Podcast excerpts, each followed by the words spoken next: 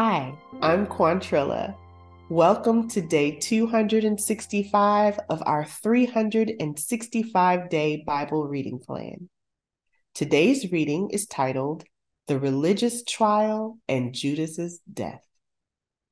We'll be reading Matthew chapter 27, verses 1 through 10 in the New Living Translation. Very early in the morning, the leading priests and the elders of the people met again to lay plans for putting Jesus to death. Then they bound him, led him away, and took him to Pilate, the Roman governor. When Judas, who had betrayed him, realized that Jesus had been condemned to die, he was filled with remorse. So he took the 30 pieces of silver back to the leading priests and the elders. I have sinned, he declared, for I have betrayed an innocent man. What do we care? They retorted.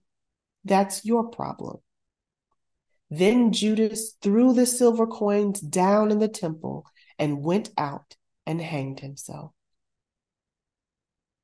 The leading priests picked up the coins. It wouldn't be right to put this money in the temple treasury, they said, since it was payment for murder. After some discussion, they finally decided to buy the potter's field and they made it into a cemetery for foreigners. That is why the field is still called the field of blood.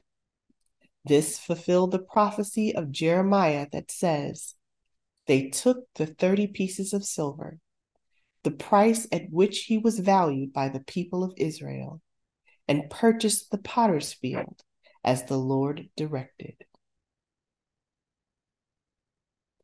Thanks for joining us for today's reading. And remember, everyone has an invitation to sit at Jesus' table.